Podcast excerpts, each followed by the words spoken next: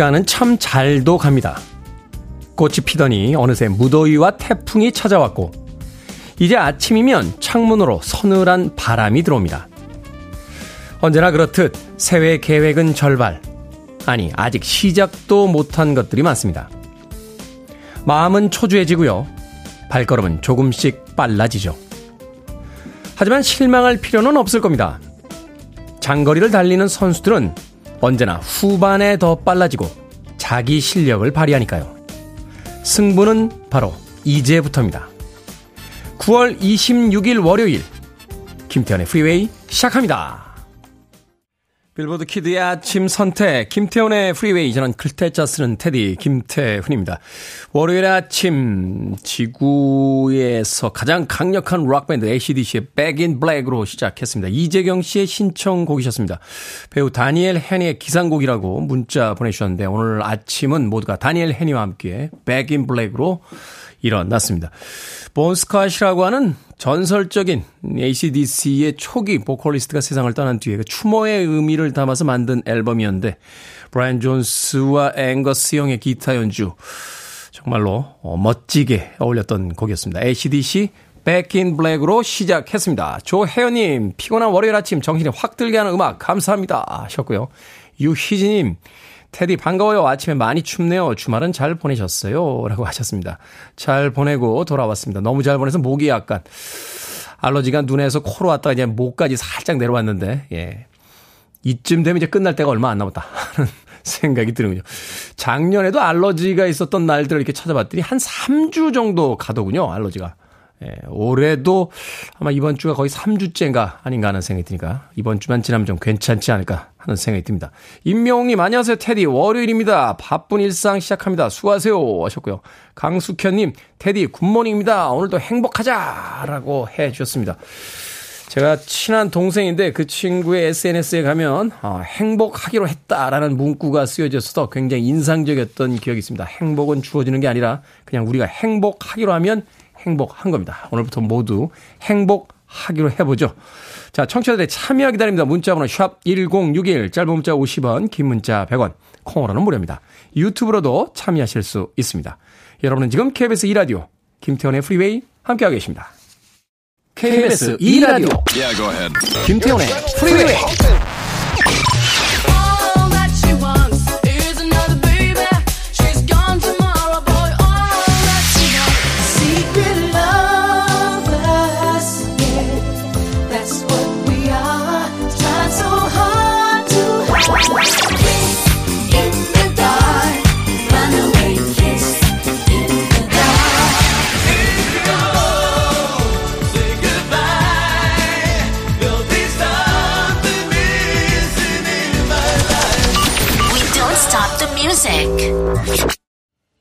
음악 참 여유롭고 고급스럽죠. 오디세이의 네이티브 뉴요커 듣고 왔습니다.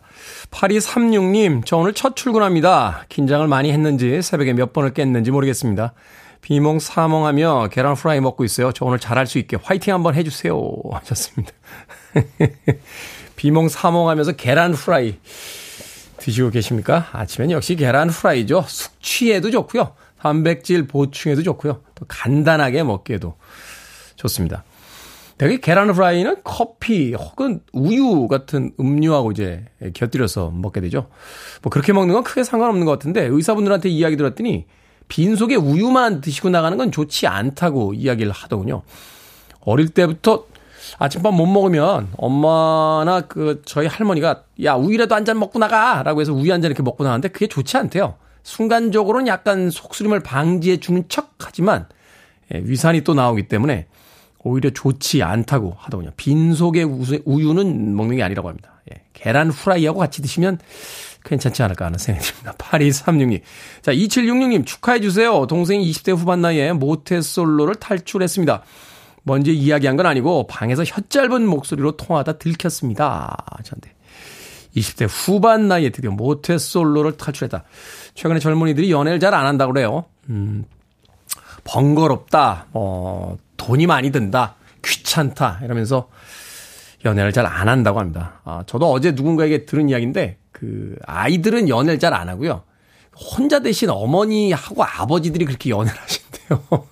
그래서 이게 바뀐 게 아니냐 하면서 막 혀를 이렇게 차던 그런 분의 생각이 나는군요. 젊은이들은 젊은이들대로, 나이 드는 사람들은 또 나이 드는 대로 인생을 즐기며 서로 살아가면서 사는 거 좋은 거죠. 2766님 동생에게 축하한다고 인사말 전해 주십시오.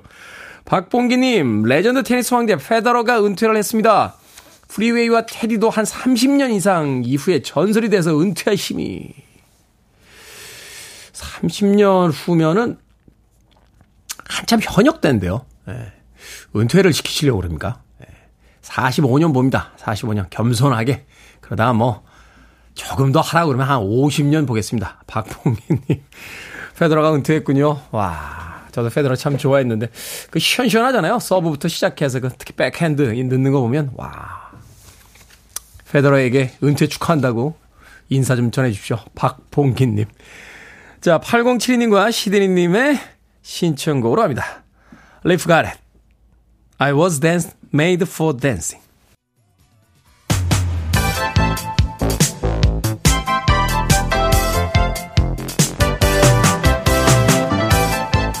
이 시각 뉴스를 깔끔하게 정리해드립니다. 뉴스브리핑 캔디 전혜연 시사평론가와 함께합니다. 안녕하세요. 안녕하세요. 캔디 전혜연입니다. 5박 7일간의 해외 순방을 마치고 윤석열 대통령이 귀국을 했는데 해결해야 할 난제들 첩첩산중이죠.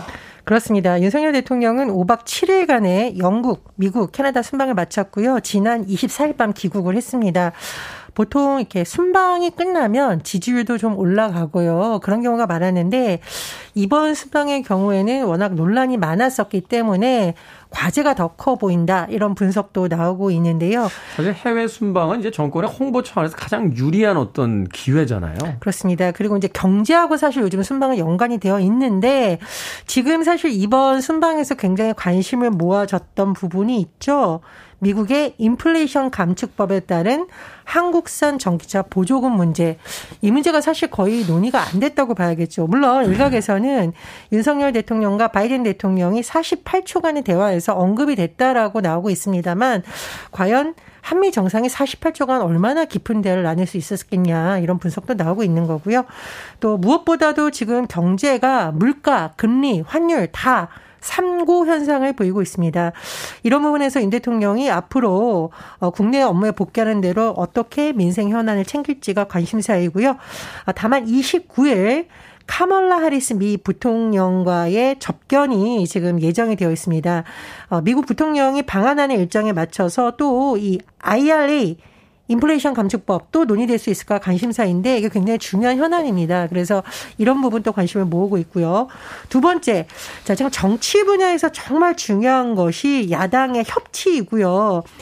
보통 대통령들이 순방이라든가 중요한 일정 후에 여야 지도부와 회동을 갖습니다. 그리고 앞으로 우리나라의 어떤 협치에 관해서 힘을 모으자고 하는 경우가 많은데 지금 분위기를 봐서는 쉽지가 않다. 왜냐하면 윤 대통령의 이 미국 뉴욕에서의 발언, 비속어 논란이 만에 하나 바이든 대통령이 아니라 대통령실의 해명대로 우리나라 국회를 향한 거라고 하더라도 그렇다면 야당 국회의원들에 대해서 이 땡땡이라고 한 상황에서 과연 야당의 협치를 기대할 수 있겠느냐라는 우려가 지금 제기가 되고 있습니다. 대통령실이나 여당 쪽에서 사과는 없었죠?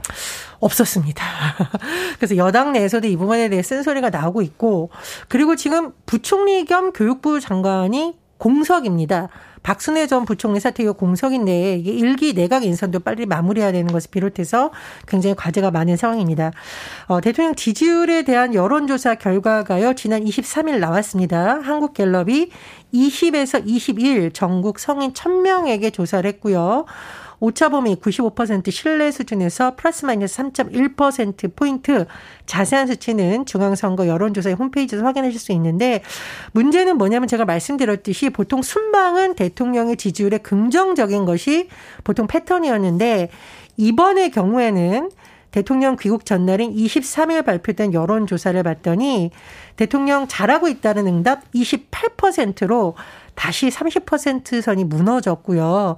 긍정평가가 전 조사에 비해서 5%포인트 하락을 했고, 잘 못하고 있다는 응답은 61%로 부정평가가 2%포인트 상승을 했습니다. 아마 여권에서는 어제 고위 당정 협의를 비롯해서 민생 현안에 좀 속도를 내서 국민의 마음을 다시 잡겠다는 전략을 갖고 있는 것으로 보이는데요. 앞으로 또 국회에서 또 여야 관계, 대통령실의 대응이 어떨지 지켜봐야겠습니다. 자, 국내 자영업자 가운데 다중채무자의 평균 빚이 5억 원에 육박하는 것으로 나타났습니다. 이렇게 많습니까? 예, 다중채무자는 보통 취약채무자로 분류가 되는데요. 그 이유는 다중채무자라고 우리가 통계를 낼 때 기준이 3개 이상의 금융기관에서 대출을 최대한 끌어쓴 사람들이라고 쉽게 설명을 하면 그렇고요. 쉽게 말해서 더 이제 돈이 빌릴 것도 없다, 이런 의미인데, 이 정도 되면 이제 다른 금융권에서 대출을 안 해주죠. 한계에 물렸다라고 보통 비유를 하거든요. 이런 자영업자 다중채무자가 올해 들어 6개월 사이에 45% 급증했고, 말씀해 주셨듯이 평균 대출액 5억 원에 이른다고 합니다. 국회 정무위 소속의 윤창현 의원이 신용평가기관 나이스 평가 정보에서 제출한 자료를 분석해 봤더니, 자영업자들 전체 금융권에서 빌린 기업 대출, 이제 기업 대출이라는 것은 개인 사업자 대출을 말하는데요. 네. 그 잔액이 올해 6월 말 현재 688조 원으로 집계가 됐습니다. 지난해 말과 비교해봤더니 8.0% 늘어났다고 하고요. 자영업자가 이렇게 기업 대출을 받은 수도 6개월 사이에 16.5% 늘었습니다. 그리고 제가 말씀드렸듯이, 물론 이런 숫자 이런 것도 우리가 유심히 봐야 되는데, 제가 말씀드린 다중채무자의 대출액과 수가 제가 늘어난 수치 말씀드렸죠. 이 부분을 굉장히 금융당국에서 유심히 봐야 된다라는 지적이 나오고 있습니다. 계속 이제 불경기가 누적되고 있다는 거죠. 그렇고 지금 코로나 상황이 2년 반 정도 되니까 이분들이 더 이상 여력이 없다라는 우려가 제기되고 있는 거고요. 또 하나 우리가 주목해야 되고 있습니다. 금리 인상이 사실상 가능성이 매우 높은 시점인데, 이렇게 되면 어떡하냐. 다중채무자를 비롯한 취약 자영업자의 부담이 더 커질 수 있다라는 겁니다. 정부에서 이런 문제에 대해서 이걸 정말 금융위기의 원인이 될 수 있다고 면밀히 봐야 한다는 지적이 나오고 있는 상황입니다.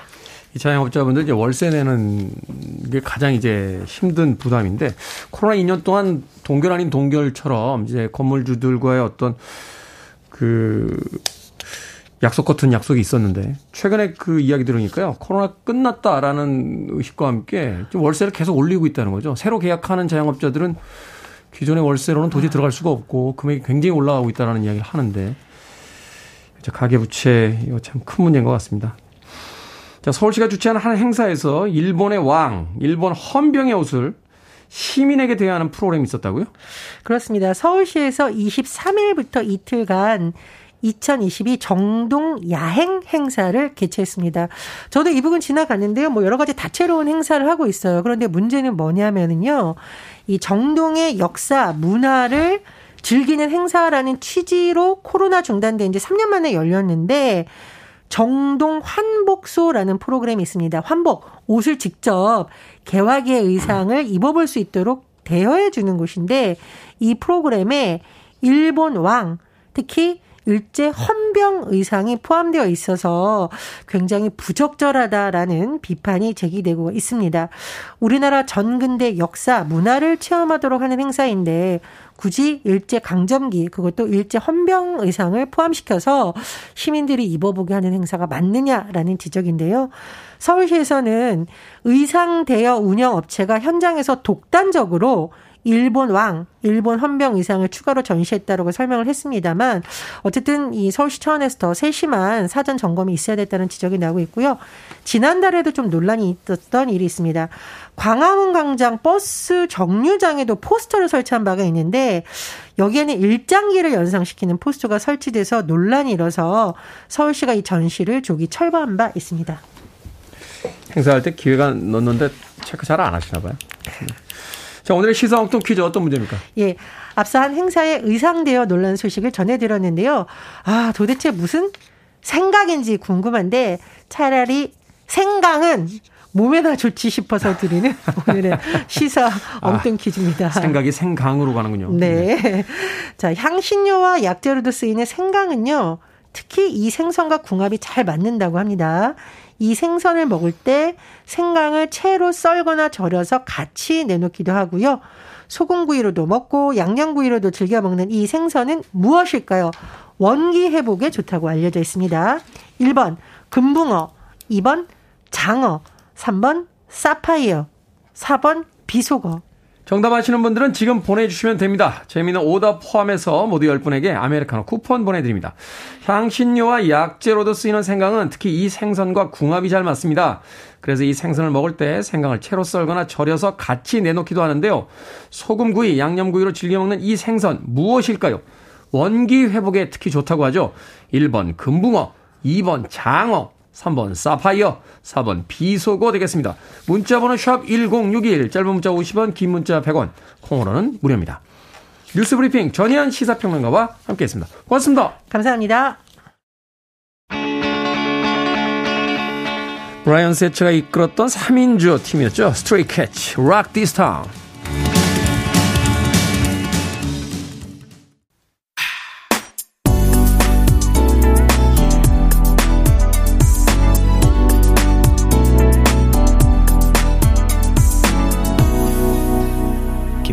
Freeway. 이진종님의 신청곡으로 오랜만에 들어본 곡이었습니다. 페스티벌의 Out of My Head 듣고 왔습니다.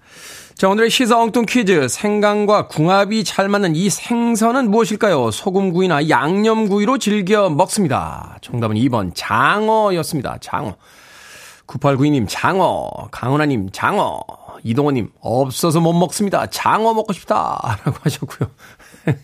없어서 못 먹습니까? 비싸긴 하더군요. 키로에 그 가격 책정되어 있는 거 보니까, 야, 이거는 내 돈 주고는 못 먹겠다. 누가 사주면 먹겠다 하는 정도의 가격이었습니다. 이동훈님.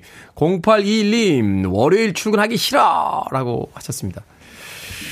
해야죠. 그래도 해야죠. 인생이라는 건 하기 싫은 짓을 하면서 하고 싶은 일을 만들어가는 게 인생 아니겠습니까? 딱 월요일에 하기 싫은 출근을 통해서 내가 하고 싶은 일을 만들어간다.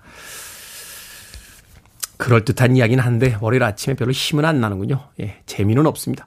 자, 4965님 생각 좀 하고 살아. 53살 남편에게 하고 싶은 말입니다. 어젯밤에 나갔는데 지금까지 집에 안 들어왔습니다.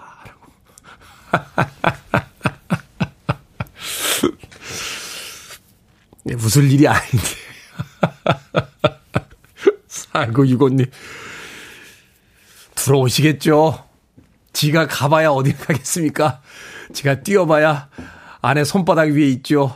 네, 들어올 겁니다. 걱정하지 마십시오. 아무 연락이 없다는 건 무사하다는 뜻이니까 아무 걱정하지 마시고 기다리시다 보면 들어올 겁니다. 4965님. 자, 방금 소개해드린 분들 포함해서 모두 10분에게 아메리카노 쿠폰 보내드립니다.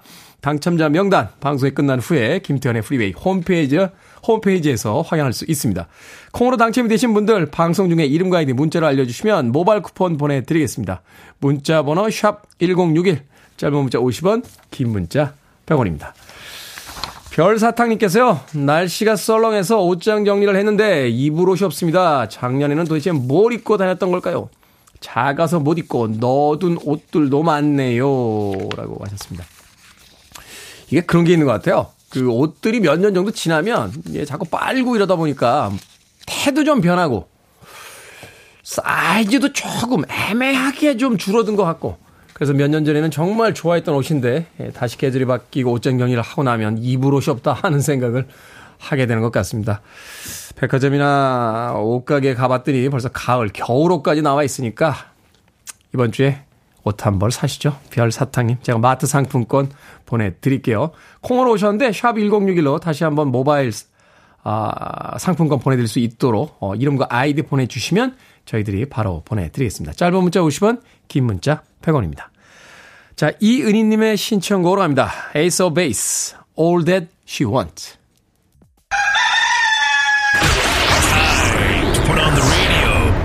김태훈의 프리웨이. Are you ready?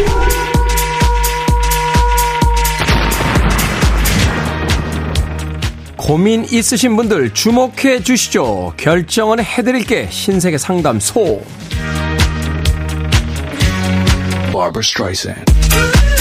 강정림님, 신발 가게를 지나는데 핑크핑크한 단화가 너무 예쁩니다. 살까요? 아니면 말까요? 계속 생각이 나요. 삽시다. 가을이잖아요. 근데 계속 생각나신다는 걸 보니까 아, 사셨죠. 이미 샀네. 샀어. 이미 샀어. 6254님, 모든 문제를 해결해 주시는 소장님, 저도 용기를 내어 고민을 올려봅니다. 최근에 스카우트제를 받았는데요. 옮길까요? 아니면 17년 다닌 회사에 계속 다닐까요? 옮깁시다. 스카우트 되시는 거 보니까 연봉도 오르겠죠. 인생은 가끔 익숙한 곳을 떠나서 낯선 곳으로 가는 모험도 필요합니다.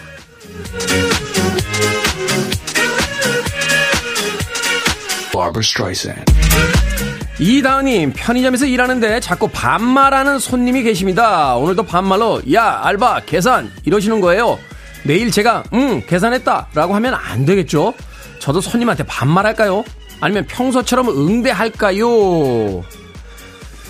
평소처럼 응대합시다. 그놈이 반말한다고 우리도 그놈처럼 될 순 없잖아요. 아, 나 지금 반말했니?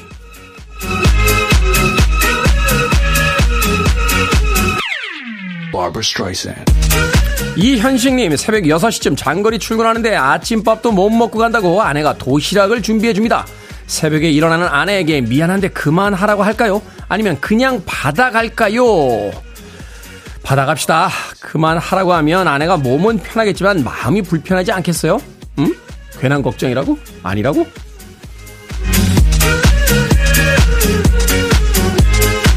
방금 소개해드린 네 분에게 선물도 보내드립니다. 콩으로 뽑힌 분들 방송 중에 이름과 아이디 문자로 알려주세요. 고민이 있으신 분들 계속해서 보내주시면 이 시간에 상담해드립니다. 문자번호 샵1061, 짧은 문자 50원, 긴 문자 100원, 콩으로는 무료입니다.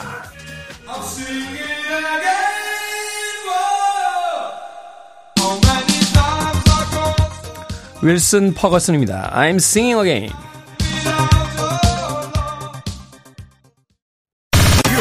To one of the best radio stations around. You're listening to 김태훈의 Freeway. 빌보드 키드의 아침 선택 KBS 2라디오 김태훈의 Freeway 함께하고 계십니다. 0164님, 안녕하세요. 5학년 초등학생입니다. 어제 머리를 잘랐는데 제가 너무 변해버렸어요. 세상이 안 변할 땐 내가 변하는 거죠. 점점 더 변하게 될 거예요. 이게 5학년이라고 했는데 몇 년 지나면 코 밑에도 수염이 나고 겨드랑이에도 수염이 나고 많이 변할 거야. 너무 상심하지 마. 그리고 노래는 멈춘 시간 속 신청해요 하셨는데 가요는 어디서든 들을 수 있지 않니? 영어 공부할 겸 팝음악 들어보는 건 어떨까 하는 생각이 드는구나. 치킨 한 마리와 콜라 보내줄게. 변했을 땐 역시 치킨이야. 0164. 최홍주님의 신청곡으로 합니다. 존 세카다의 If You Go. 1부 끝곡입니다. 2부에서 뵙겠습니다.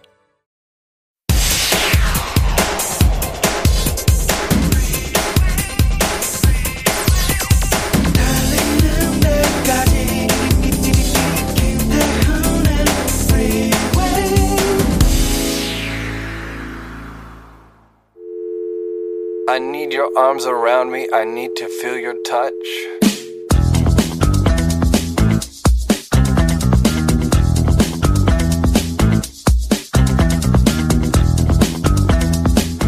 나를 사랑하는 9가지 격려의 말.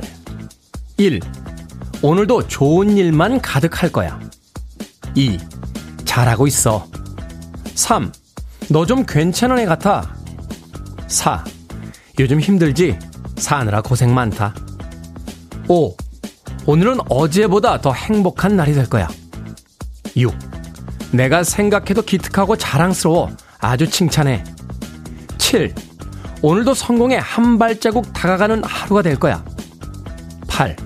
나도 잘하는 게 꽤 많은 사람이야. 9. 실수 좀 하면 어때? 다음에 더 잘하면 돼.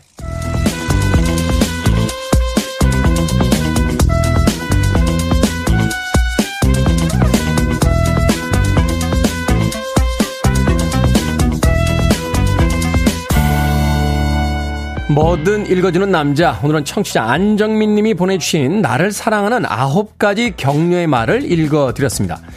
다른 사람을 칭찬하거나 격려하는 거 은근히 민망하고 어렵다는 분들이 많죠. 자기 자신한테도 마찬가지입니다. 아주 완벽하고 특별한 순간에만 할 수 있는 말이라고 생각을 하게 되니까요. 평생 동안 할 수 있는 격려의 횟수가 정해져 있는 것도 아닌데 좀 더 자주 쉽게 해도 되지 않겠습니까? 잘하면 잘했다고, 못하면 다음에 잘하면 된다고 시도 때도 없이 격려해보죠. 그동안 우리는 스스로에게 너무 인색하게 굴고 있었는지도 모릅니다. 조니의 Be Good To Yourself 듣고 왔습니다. 1970년대 초반 미국에서 결성된 록밴드였죠. 스티브 페리의 아주 시원한 보컬 조니의 Be Good To Yourself로 김태현의 프리웨이 2부 시작했습니다. 앞서 일상의 재발견, 우리 하루를 꼼꼼하게 들여다보는 시간, 뭐든 읽어주는 남자. 오늘은 청취자 안정민 님이 보내주신 나를 사랑하는 9가지 격려의 말 읽어드렸습니다. 김시영 님, 그냥 한마디로 난 따봉이야 라고. 어우, 옛날 사람. 따봉이라뇨. 네. 따봉. 이게 포르투갈어인가요? 그죠? 브라질 사람들이 쓰는, 네. 오렌지 주스를 만들기 위해서, 영업사원이 오렌지 밭에 갔다가 어떻습니까? 했을 때 따봉! 이라고 하는. 옛날 CF에서 유행한 그런 단어였죠. 김시영님. 최홍준님, 123456789 다 저한테 해주는 말입니다. 자기 애가 과도해도 안 되지만 본인에게 너무 박해도 안 됩니다. 스스로에게 모질지 마세요. 하셨습니다. 그렇죠. 스스로에게 모질면 안 되죠. 따봉 얘기하는 동안 민희룡 PD가 아우 따봉촌스럽게 캐비지라고. 네. 캐비지는 양배추 아닙니까? 양배추. 캐비지라고. 아우, 하여튼 옛날 사람들끼리 뭉쳐가지고. 이소연 작가 뒤에서 쓰러지고 있네요. 자, 김보매님, 천상천하 유아독존. 모토로 하던 대학 동기 잘 사냐라고 하셨는데. 천상천하 유아독존은 이게 석가모니가 했던 이야기 아닌가요? 송윤숙님, 자신을 가장 사랑하면 다란이도 사랑하게 됩니다. 라고 하셨습니다. 그렇죠. 나를 사랑할 줄 알아야 남을 또 사랑하게 되는 게 아닌가 하는 생각이 들더군요. 버나드 쇼의 이야기였네요. 옆 사람에게 친절하십시오. 그 사람들이 모두 다 치열하게 살고 있는 사람들입니다. 라는 그 이야기가 굉장히 인상 깊었고 갑자기 떠오릅니다.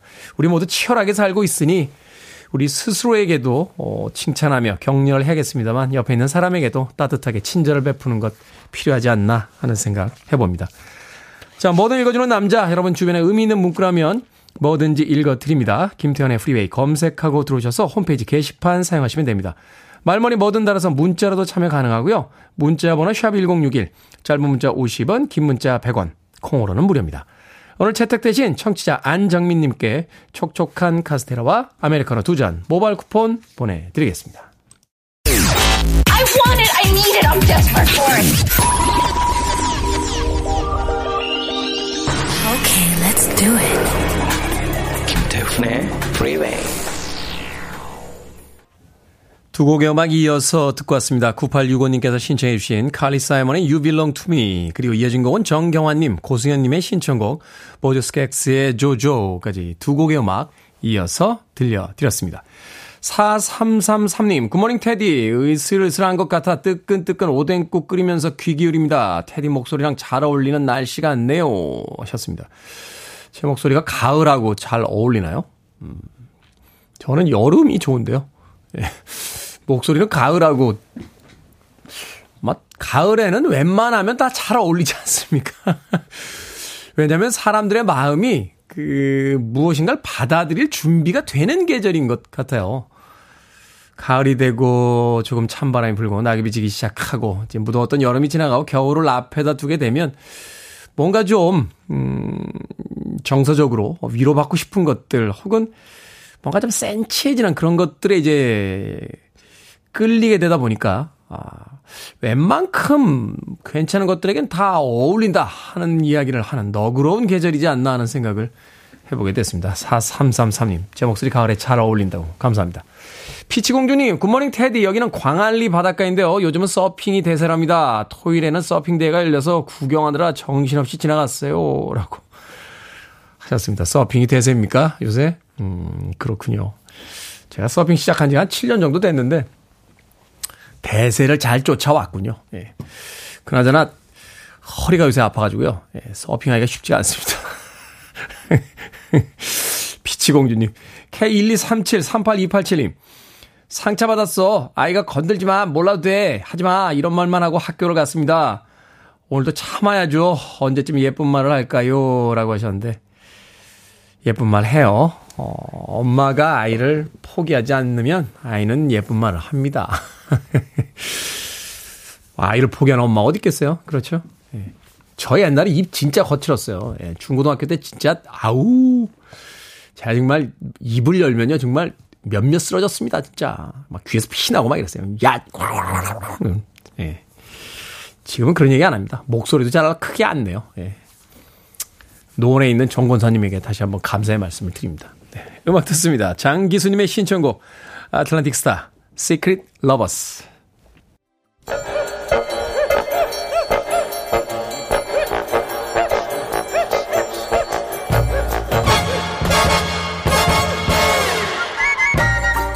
온라인 세상 속 촌철살인 해악과 위트가 돋보이는 댓글들을 골라봤습니다. 댓글로 본 세상.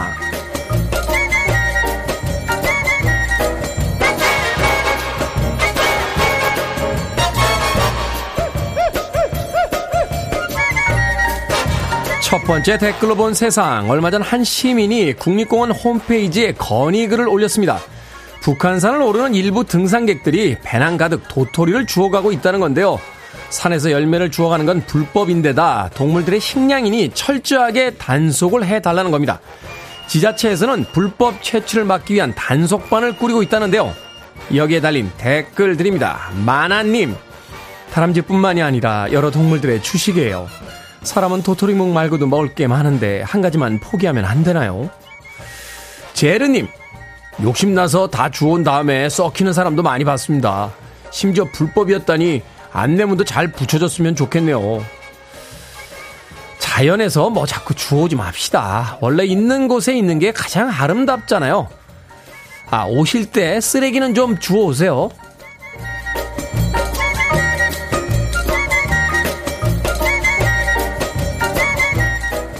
두 번째 댓글로 본 세상. 초콜릿 사탕보다 브로콜리를 좋아하는 외국 아기의 영상이 화제입니다.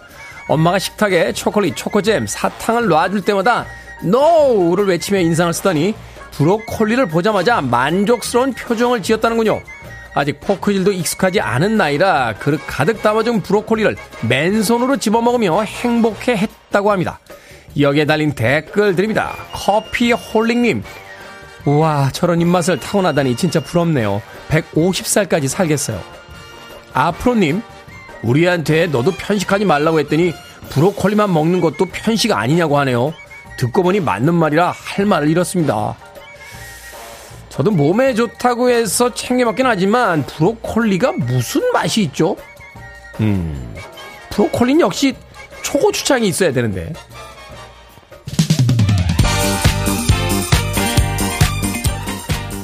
이런 노래가 히트했던 시대도 있습니다. 핑클레이디, 키스 인 더 닥.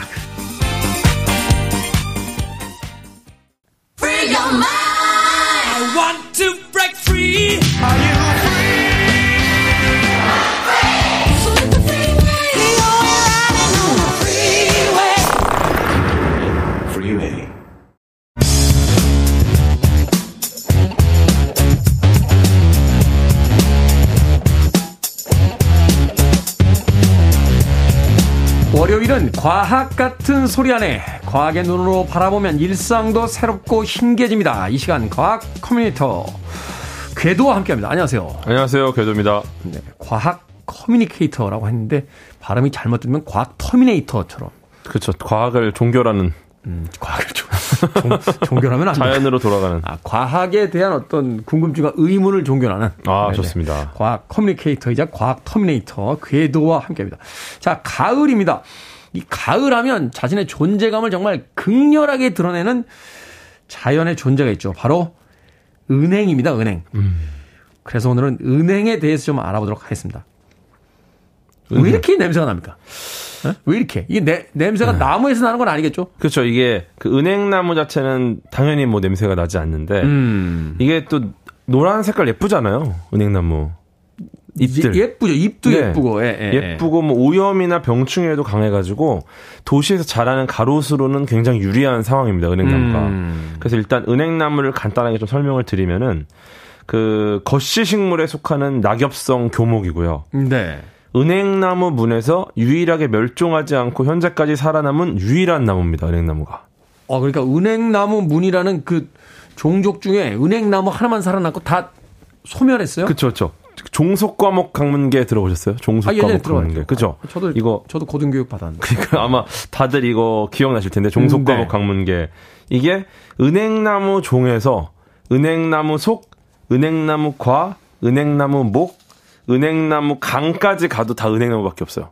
그러니까 아, 네. 그래서 은행나무는 은행나무 종, 은행나무 속, 은행나무 과, 은행나무 목, 은행나무 강 까지고 이제 그 윗단계인 문까지 가야지 그나마 다른 식물들이 이제 등장을 합니다. 아, 그래요? 네. 오. 그 정도로 진짜 잘 버틴 친구예요.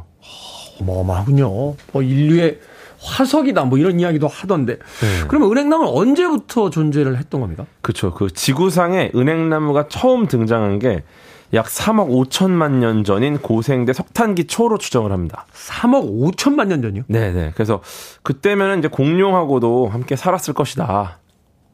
아, 공룡이 있던 시절에 은행나무가 있었군요. 그렇죠, 그렇죠. 굉장히 오래됐죠. 그래서 그 이미 그 당시 거대한 공룡들은 사실상 대부분 멸종이 된 상황이잖아요. 네. 네. 그런데 아직도 버티고 있는 은행나무.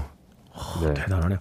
예전에 우리가 SF 영화 보면 막 이렇게 원시인들이 공룡하고 싸우고 막 이러잖아요. 근데 나중에 알게 된 건 있지만 공룡이 멸종한 뒤에 인간이 세상에 나왔다며요. 그러니까 그렇죠. 이제 겹치지가 않기 때문에 그건 다 정말 허황된 공상이다 이렇게 이야기를 하시더라고요. 약간 주도권 자체가 공룡이 멸종하고 5번째 대멸종 이후에 이제 영장류 쪽이 약간 주도권을 잡게 됐으니까 이 친구들이 몸집이 작다 보니까 좀 유리한 면이 있어가지고 그렇군요. 네. 어쨌든 그 살아있는 화석이라고 불리는 것 같은데 아까 말씀하신 것처럼 초기 은행잎 화석이 있어요. 네. 이 화석을 보면은 지금하고 좀 약간 다르긴 합니다. 예, 그런데 지금하고 약간 다른 그 3억 5천만 년 전의 그 형태랑 비교하지 말고 지금하고 완전 똑같은 동일한 종만 봐도 1억 년 이상은 생존했다. 1억 년 전에는 거의 똑같은 애가 있어요. 예. 그러니까 조상들이 아니라 지금 현존하는 은행나무와 똑같은. 걔도 1억 년 전. 그 그렇죠. 위로 올라가서 이제 조상들까지 따지면 3억 5천만 년 전. 그렇죠. 엄청난 친구고 뭐 그렇긴 하지만 일단 열매에서 냄새가 지독하게 납니다. 아, 김시영님께서 둘리는 1억 년 전이라고 하니까 둘리보다도 오래전에 살았던 나무라고. 네, 그러네요. 둘리는 실제하지 않습니다. 네, 둘리는 없는 거예요, 여러분. 동심을 파괴해요. 네. 이렇게. 네. 그런데 은행나무 열매 왜 이렇게 냄새가 납니까? 그 이제 특히 은행나무 이렇게 열매가 떨어져 있는데 그걸 무심코 이렇게 탁 밟은 순간 팍 터지면서 맞아요. 그렇게 신발로 밟아 놓으면 그 신발 신고 이제 차까지 타면 차 안에서도 하루 종일 냄새가 나요. 그거 진짜 거의 지뢰밭이잖아요. 그러니까. 조심해야 돼요. 지나갈 때. 이게 그 일단 은행이라는 게 은빛 살구라는 뜻이고요. 은빛 살구. 네. 그래서 은행나무 열매가 살구랑 좀 비슷한 느낌이고 표면에 은빛이 나는 흰 가루가 덮여 있어서 붙은 이름이에요. 네, 근데 이 열매가 그러니까 그 겉에 있는 그 열매 과육 부분. 네, 엄밀히 이거는 또 열매라고 보기 힘들다.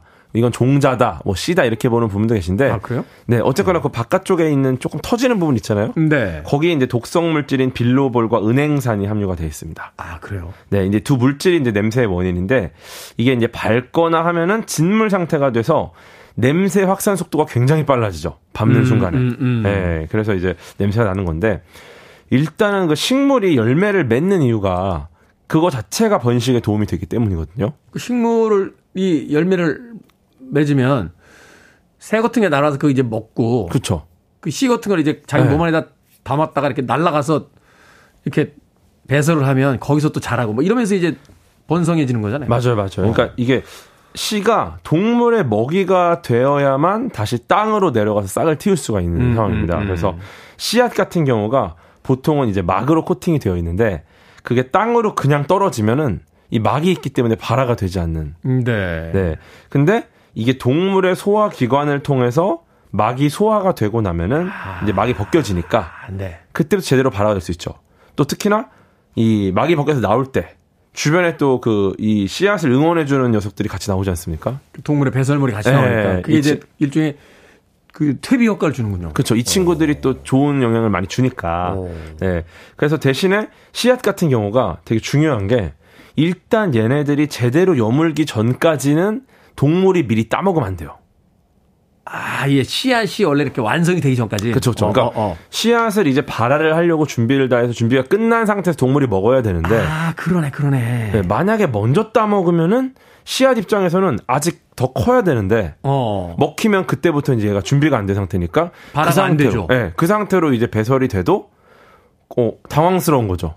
네, 그래서 이제 그 식물들이 진화를 어떤 식으로 했냐면은 익었냐 안 익었냐에 대한 것을 이제 열매로 다 표현을 합니다. 그 열매가 덜 익었을 때는 이렇게 쓴맛, 떫은 맛 나고 막 이렇게 향도 안 좋고 이렇게 되는 게 이제 먹지 마라 아직은. 그렇죠. 네. 그래서 제대로 익지 않은 열매는 식거나 떫어서 맛이 없습니다. 그러니까 동물들이 이거 뭐야 이거 못 먹고 이제 씨앗이 발화를 위한 준비가 덜 되었다는 뜻으로 이제 그런 맛을 내는 거고. 근데 이게 뭐 어느 정도 익으면은 그때부터는 동물이 먹기 좋잖아요. 네. 네. 예를 들어 근데 뭐 조금 다른 얘기냐 밤송이 같은 경우도 밤이 제대로 익기 전까지 가시가 그냥 확 붙어있죠. 네, 이거는 뭐 먹지 말아요, 요지. 먹을 수가 없어요. 네, 그런데 제대로 익으면은 탁 터지죠. 네, 본인이 가시를 벌리고 이제 먹으라고 땅에 떨어져요. 그때는 이제 더 이상 기다릴 필요 없이 발화할 준비가 됐으니까 마음껏 먹어라. 이 상태가 되는 거고. 매실 같은 경우도 이제 익기 전에는 굉장히 쉬고, 그 다음에 감 같은 경우가 안 익은 감. 너 너무 떨죠. 네, 그래서 못 먹는 건데 만약에 익으면은 굉장히 맛있어가지고 엄청 달죠. 네, 먹기 좋게 되고 그때가 되면은 딱 먹으면은 이제 발화할 준비가 됐다라는 뜻입니다. 그러네요. 정말 이 자연의 세계는 정말 너무나 논리적이고 너무나 합리적으로 이루어져 있다는. 그러니까요. 다 이유가 있어요. 그러니까요. 이게 뭐 거의 수학 공식처럼 마치 무슨 그 아이들 가지고 노는 그 장난감 블록처럼 정말. 딱딱딱딱 맞아 들어가는 게. 그러니까요. 근데 은행나무 열매에서 이렇게 지독한 냄새가 나는데. 네. 사실 익고 나서도 은행은 고소한 향기가 난다는 생각을 안 해봤거든요. 이거 누가 먹고 삽니까? 이게 과거에는 아마 초식공룡이 먹었을 것이다. 초식공룡이? 이렇게 추정을 합니다. 네, 초식공룡들이 일단은 썩은 냄새를 좋아하는 공룡들이 먹었을 경우도 좀 있고. 네. 네. 그리고 이제 과거에는 이제 공룡들이 먹었는데. 그 다음에 뭐 현대에는 너구리나 사기나 오소리 같은 동물들이 먹는다라고 이야기하는데 왜냐하면 이게 구리잖아요 냄새가. 냄새가 구리죠. 예. 근데 너구리나 삭 오소리를 본 적이 없어요 길에서. 그죠. 길에서 보면 안 되죠. 예. 거의 본 적이 없었고. 삭 그거 무섭습니다. 가다 갑자기 길에서 삭이 있으면 어떡해요? 그러니까요. 그래갖고 이게 사실 제대로 찾아보기가 굉장히 힘든데 이걸 즐겨 먹는 동물이 딱 한 종 남아 있습니다. 어떤 동물이죠? 바로 사람입니다. 그러니까 초식공룡도 다 멸종했고, 네. 너구리, 오소리, 삭도 없는데 사람이 먹기 때문에 남아 있다는. 꼬치에 껴서 구우면 5개까지는 먹을 수 있습니다. 그러니까 네, 더 이상 또 매력 있어요. 더 이상은 먹으면 뭐 안 좋다 뭐 이런 얘기도 있던데 하여튼 은행 맛있죠. 그러니까요. 맛있습니다. 자, 음악 듣고 와서 은행나무와 그 열매에 대한 이야기 계속해서 나눠보도록 하겠습니다. 길거리에서 은행 보이면 바로 도망가야죠. 6059님, 6582님, 정윤성님의 신청합니다. 마이클 잭슨, Beat It. 은행나무 열매가 Beat It, Beat It 하다고 마이클 잭슨이 노래했습니다. Beat It 듣고 왔습니다. 6059님, 6582님, 정윤성님의 신청곡으로 들려드린 곡이었습니다. 빌보드 키드의 아침 선택, KBS 1라디오, 김태원의 프리웨이, 과학 같은 소리 안에 과학 커뮤니케이터 궤도와 함께 하고 있습니다. 자, 가을에 우리의 발걸음을 조심스럽게 만드는 은행에 대해서 알아보고 있는데요. 냄새가 지독하다 보니까 이건 민원이 많이 들어간다고요? 맞아요. 이게 사회적 문제고 되기도 하는데 일단은 그 모든 은행나무 냄새가 날까요? 모든 은행나무에서? 어떻게 생각하세요? 열매를 맺는 나무가 있고 그렇지 않는 나무가 있지 않습니까? 그렇죠. 정확합니다. 네. 일단은 그 모든 은행나무가 열매를 맺는 게 아니에요. 열매를 맺지 않으면 냄새가 안 나겠죠? 그렇겠죠. 떨어진 애들이 없으니까. 네네네. 네. 그러니까 어느 지역에 가면은 은행나무인데 은행이 없는데. 맞아요. 어떤 지역에 가면은 난리가 났어. 길바닥이란다. 길에 온통 은행이요. 네. 그러니까 그래서 은행나무가 특징 중에 하나가 암수가 구분이 되어 있습니다. 아, 나무가요? 나무가. 예. 아. 그래서 원래 동물들 같은 경우는 이제 암컷, 수컷이 있잖아요. 네. 그 서로 전혀 다르잖아요. 그런데 원래 식물들은 그게 없는데, 식물인데 재밌는 게 암나무와 수나무가 있고 암나무에서만 열매가 맺힌다는 거죠. 아, 네. 그렇군요. 그래서 이제 암나무와 수나무가 있어, 수나무에서 나랑 꽃가루가 있어야 이제 암나무가 번식이 가능한 거고. 네. 네. 그래서 이게 만약에 수나무만 쫙 깔려 있다 이러면 냄새가 나지 않아요. 아니 그러면 그 가로수로 쓰는 은행나무들은 네. 어차피 이 은행 그 열매들 이야기 듣기로는 이게 뭐 매연이 많이 먹고 그래서 중금속 때문에 이거 먹지도 못한다라고 하는. 그럼 수나무만 이렇게 하면 되지 않습니까? 그러니까 너무 좋은 질문, 너무 좋은 질문인데. 네. 맞습니다. 그래서 은행나무들이 번식하기 쉽지 않겠죠. 왜냐하면 수나무만 심어놓으면 네. 거의 군대잖아요, 군대. 네, 거의 뭐 남자들만 있으니까 네, 여성이 아예 없기 때문에 남성들만 모여 있으니까 번식하기 쉽지 않겠지만 그럼에도 이제 거리에 은행나무 열매가 없고 냄새 악취도 없고 네. 너무 좋은데 그 문제는 은행나무 암수 구분이 굉장히 어렵습니다. 아, 그 구분이 안 돼요? 네, 구분이 잘 안 돼요. 이게 그냥 보고 아 수나무끼리 모아서 심자 이렇게 하면 좋은데 은행나무가 15년 정도 지나서 자란 다음에 꽃이 피고 열매가 맺혀야 그때 이제 암수 구분이 가능해져요. 아이들이 열매를 가져야 아, 너 암컷이었구나 그러니까. 이렇게 알 수 있단 말이야. 그때 아는 거야. 15년 정도 지나야지 아, 야, 너 암나무였어? 이렇게 되는 건데 이야. 그러니까 사실 수나무만 심는 게 쉽지 않았던 거죠. 네, 그런데 재밌는 게 과학자들이 또 이걸 해결했습니다. 과학자들이? 네, 과학자들이 XY 염색체 알아냅니까? 네, XY는 아니지만 2011년에 어린 은행나무 잎을 이용해가지고 그 미리 암나무와 수나무를 구분하는 연구를 성공해요.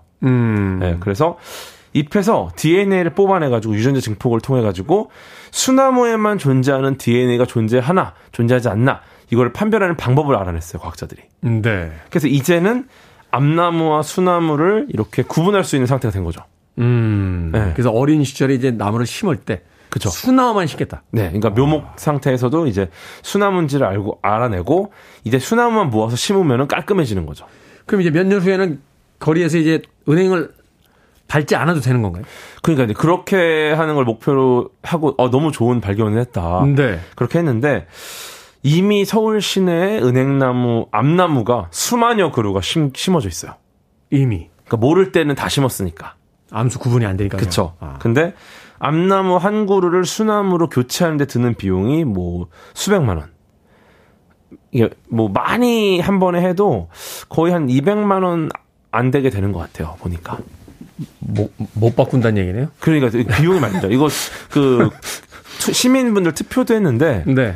지금 있는 그 걸 예산을 쓰느니 네 세금을 써서 바꾸느냐 가을에 좀 견디면 되는데 그냥 그러니까 네, 그래갖고 지금 2019년에 4억 정도 들여가지고 암나무 237그루를 수나무로 교체하는 작업을 했습니다. 4억을 들여서 가성비 안 나오네요. 그렇죠. 그 돈으로 그냥 힘든 사람들 도와주는 게 낫지 길에서 은행나무 교체하겠다 그 돈 쓰는 건. 그래서 지금 전략은 이제 유동인구가 많은 곳 그런 데는 일단 그 지역 위주로 교체를 일단 좀 하고. 그 외에는 이후에 조성되는 이 가로수 길에만 웬만하면 수나무로 조성을 하는 걸로 계획을. 그러니까 앞으로 심을 거는 아마 수나무가 깔릴 텐데 네. 이미 심어놓은 게 너무 많아서 약취 문제가 계속 그렇습니다. 같이 사는 거죠. 네. 3억 5천 년 전부터 살아왔던 나무인데 우리가 뭐라고 그 나무를 다 없앱니까? 그냥 같이 살아가는 거로 맞습니다. 결론을 짓도록 하겠습니다. 자, 7322님께서요. 은행 열매 하루에 몇 개까지 먹어도 됩니까? 아들이 하루에 20개 이상 먹는데 걱정도 되고 합니다라고 문자 보내셨네요. 야, 진짜 실용적인 질문이죠. 네. 확실하게. 근데 그 반수치사량이라는 게 있어요. 네. 이게 대부분의 모든 우리가 먹는 것들에 적용이 되는데 예를 들어 뭐 얼만큼 이상 먹으면 그 100명 중에 50명은 죽어요. 절반이. 네, 반수치사량. 네, 그러니까 반수치. 아, 반은 죽는다. 네, 그렇죠. 반수치사량. 절반은 치사량. 절반한테는 치사량이다. 네, 반수치사량. 그렇죠. 네. 그런데 이 은행나무 열매에 청산 배당체라는 게 있어요. 네. 이게 이제 우리 몸에 흡수가 되면 청산 가스가 만들어집니다. 네. 청산 들어가면 이거 위험한 거 아닙니까? 딱 봐도 안 좋죠. 이게 네. 그 성인의 치사량이 이제 50에서 60mg 정도 되는 건데 은행나무는 근데 이게 뭐 그 포함된 비율이 다 다 조금씩 달라요. 근데 뭐 이게 들어갈 때 또 뭐 정말 유독하다 이렇게 보시면 안 되고 그런 물질들이 모든 음식들이 다 조금씩 안 좋은 게 있어요. 근데 이게 조금씩 차이가 워낙 크다 보니까 적게는 15개, 많게는 570개까지 먹을 수 있다. 비율이 다 달라요. 들어있는 비율이. 저 얼마 전에 15개 이상 먹은 것 같은데 술 마시다. 570개까지 가능하니까. 그리고 포인트는 익혀 먹으면 독성이 사라져요. 아, 그렇죠. 은행을 네. 생으로 먹는 사람은 없으니까. 네. 네. 익혀 먹으면 크게 문제될 것이 없다. 한 500개 먹어도 괜찮다. 너무 배가 불러서 안 좋죠. 너무 많이 드시지 마시고. 네. 알겠습니다. 과학 같은 소리 안에 오늘은 은행에 대해서 과학 커뮤니케이터 궤도와 이야기 나눠봤습니다. 고맙습니다. 감사합니다.